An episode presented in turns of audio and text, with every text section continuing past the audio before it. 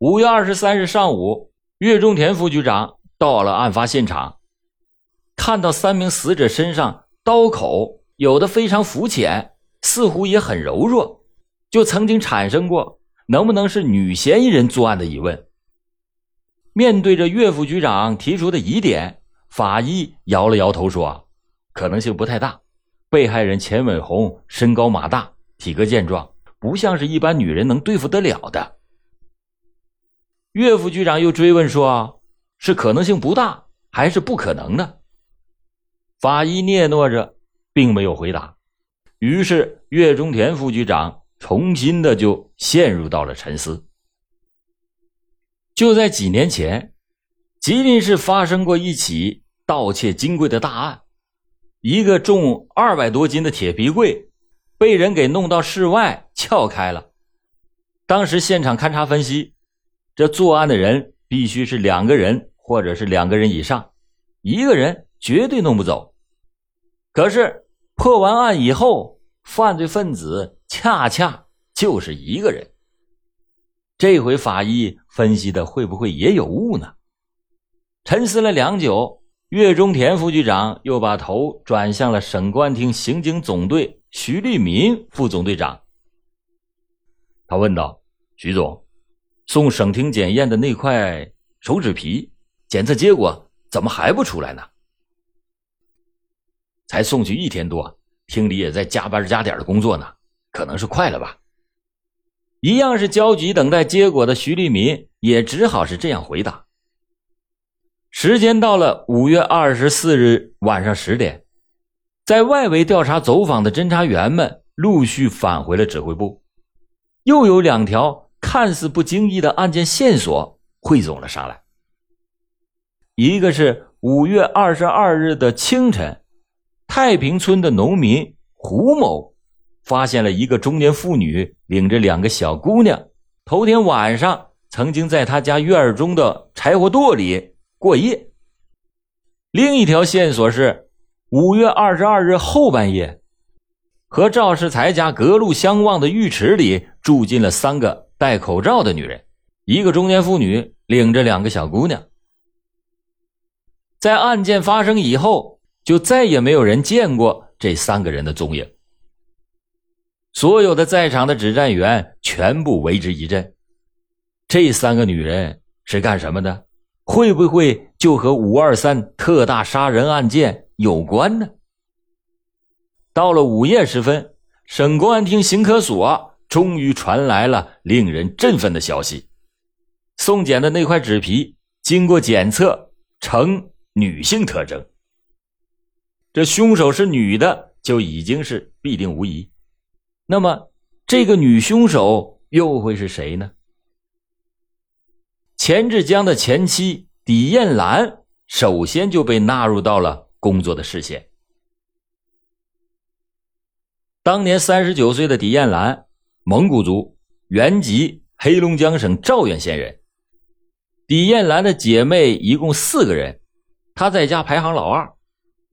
在二十年前，大姐李艳竹经人介绍嫁给了九台市波尼河乡奋发村曲房屯的钱志海。后来经人撮合，李艳兰就嫁给了钱志海的弟弟钱志江。这亲上加亲，姐俩嫁给了哥俩。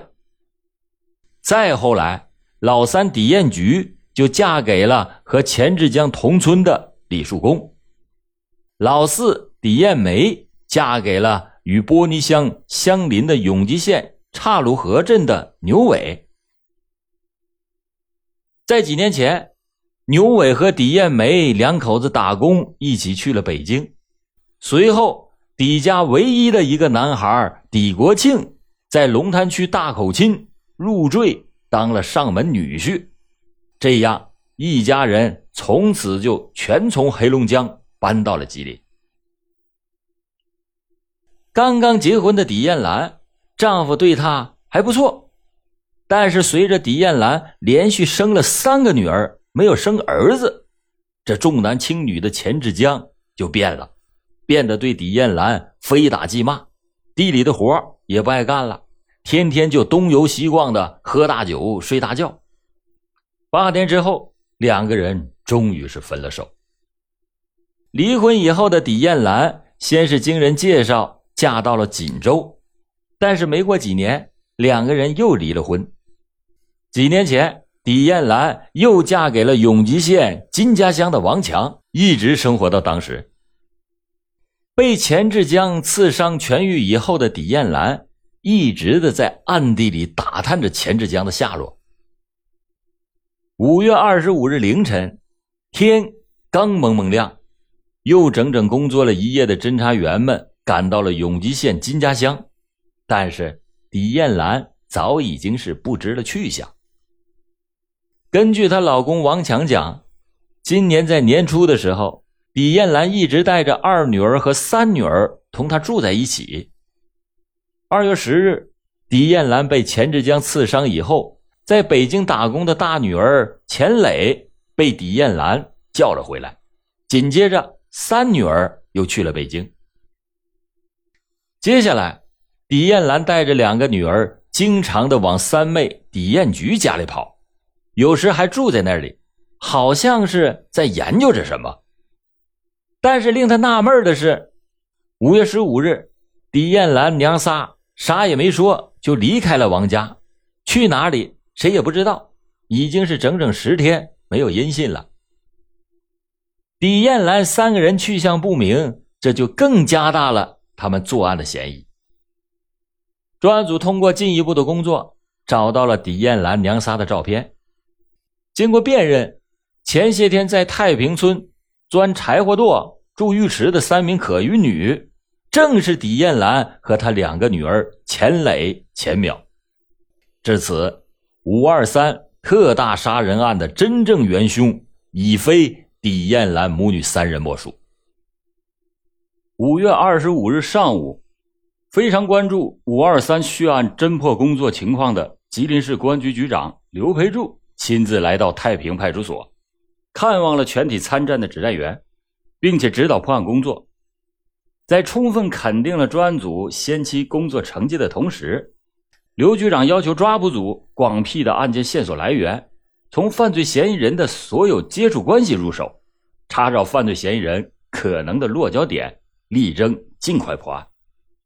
就在当天下午，五二三侦破指挥部又召开了案件的调度分析会，对已经掌握的案件线索重新进行了梳理排队，并且迅速的把犯罪嫌疑人李艳兰、钱磊、钱森三个人实施网上通缉，同时又制定了新的抓捕方案。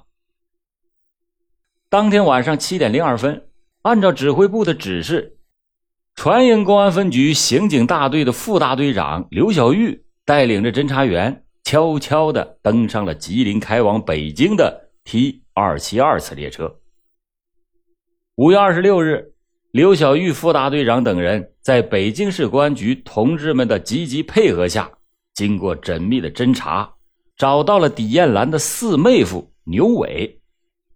通过了长时间的思想政治工作，深明大义的牛伟，最后终于说出了李艳兰的大女儿钱磊刚刚来北京取走了六百元现金，去了锦州。同时，侦查员们经过工作，还掌握了过几天钱磊还要来北京取钱的这个重要线索。专案指挥部做出了快速的反应，兵分两组。一组由副支队长于伟东带领着刑警支队侦查一大队的副大队长刘军厚，船营分局刑警大队副大队长李忠辉以及侦查员安永新、白山等人，火速的赶往北京前去增援。另一组由船营公安分局副局长于亚波带领着侦查员于红、张岩等人，迅速的赶往了锦州市开展工作。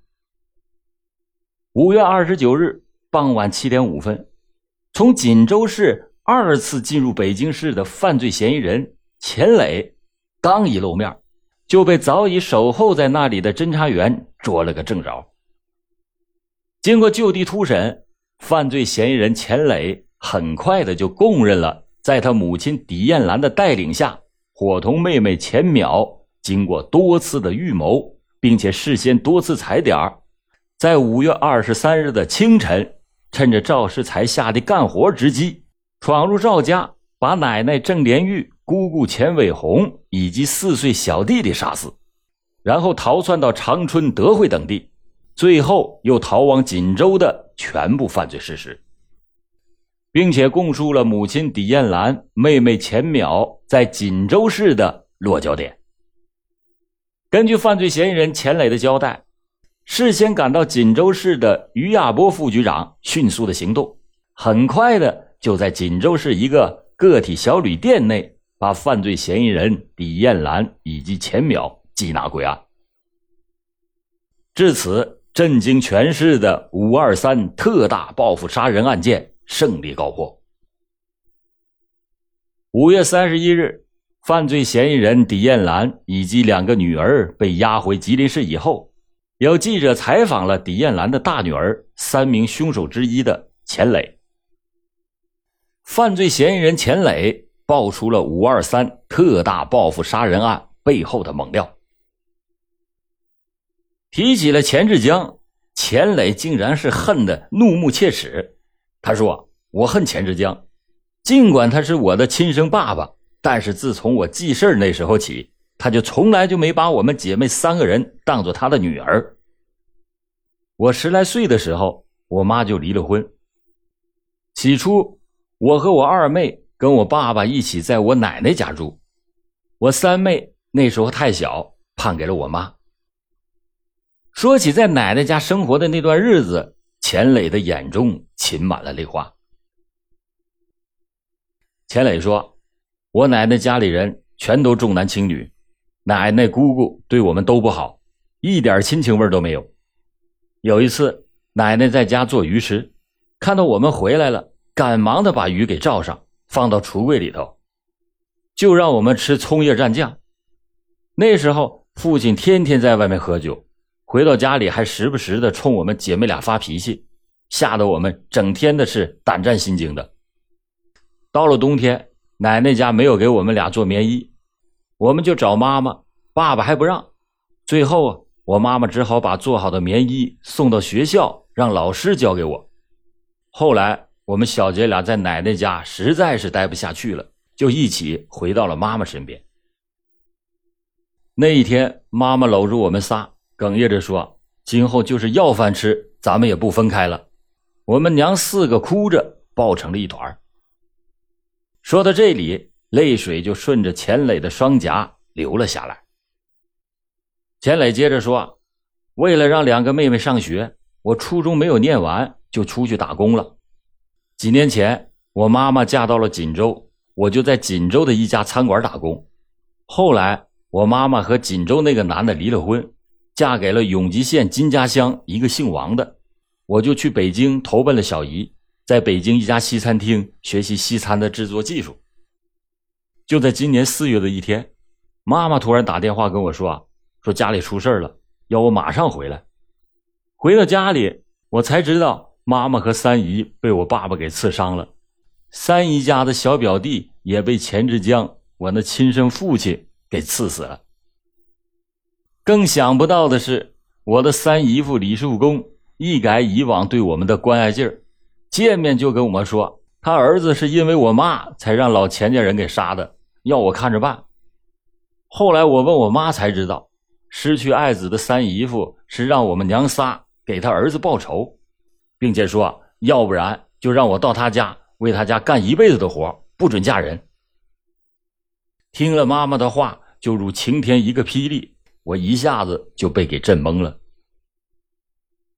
钱磊抽泣了一会儿，接着又说：“渐渐的，又通过和妈妈交谈，我理解了一个男人中年丧子的苦楚，并且把这所有的罪过全部归结到我的生父钱志江的身上。”说到这里，钱磊忽然话题一转，他说：“啊，今年四月底，我三姨夫看见我们娘仨。”一直也没有报复老钱家的举动，就把我叫到他家，让我替他们干活。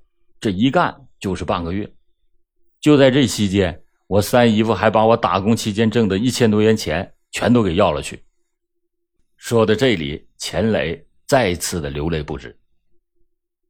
钱磊用手背擦了擦脸，继续说道：“我在我三姨夫家干活的时候，我三姨夫多次对我说，我儿子没有了，仇也报不了。你三姨又疯疯癫癫的，将来你就得给我做老婆，再给我生个儿子。”他看见我不吭声，我三姨夫就说：“我一个儿子都没有了，你们老钱家连半个孩子还舍不出来吗？”我不怨我三姨夫，这都是我爸造的孽。后来，连我三姨家我小表妹听说这件事都劝我说：“快点回家吧。”半个月之后，地里的活也忙得差不多了，我就向三姨夫请了假，回到了母亲身边。我从北京回来以后，我三妹去了北京，家里除了我现在这个继父以外，我们娘仨常常是以泪洗面。尤其是说起我三姨夫逼我去他那里的时候，妈妈更是泣不成声。就这样，渐渐的，一个杀了我奶奶家人，既摆脱了我三姨夫的逼迫，又报了仇，减轻了心里愧疚的念头，就在我母亲的心头慢慢的升起。当记者问钱磊：“那你母亲为什么要带你们姐俩一起去呢？”这时候的钱磊显出了惊人的平静。他说：“妈妈杀了人，那会判死刑的。我们姐俩没有了妈妈，活在世上也没有什么意义。”钱磊又接着回忆说：“啊，五月十五日，我们娘仨又来到我三姨夫家，我三姨夫依旧是对我们不冷不热的，并且多次的追问我妈，还要等到什么时候才下手啊？被逼无奈，我们娘仨就带着事先准备好的尖刀、口罩，在五月二十七日的傍晚。”顶着小雨来到了我奶奶和我姑姑住的太平乡。到我奶奶住的那个屯儿已经是半夜了。当天晚上，我们在一家柴火垛里睡了一宿。第二天早上，我们就戴着口罩在村里转了一圈，发现我那个叫赵世才的姑父在家，没办法下手。当天我也因为被雨淋了，有些发烧。我妈妈就说：“回去问问我三姨夫，不这么干了行不行？”于是，我们就租了一台摩托车，回到了波尼河乡。我妈妈先下车去找了我三姨夫。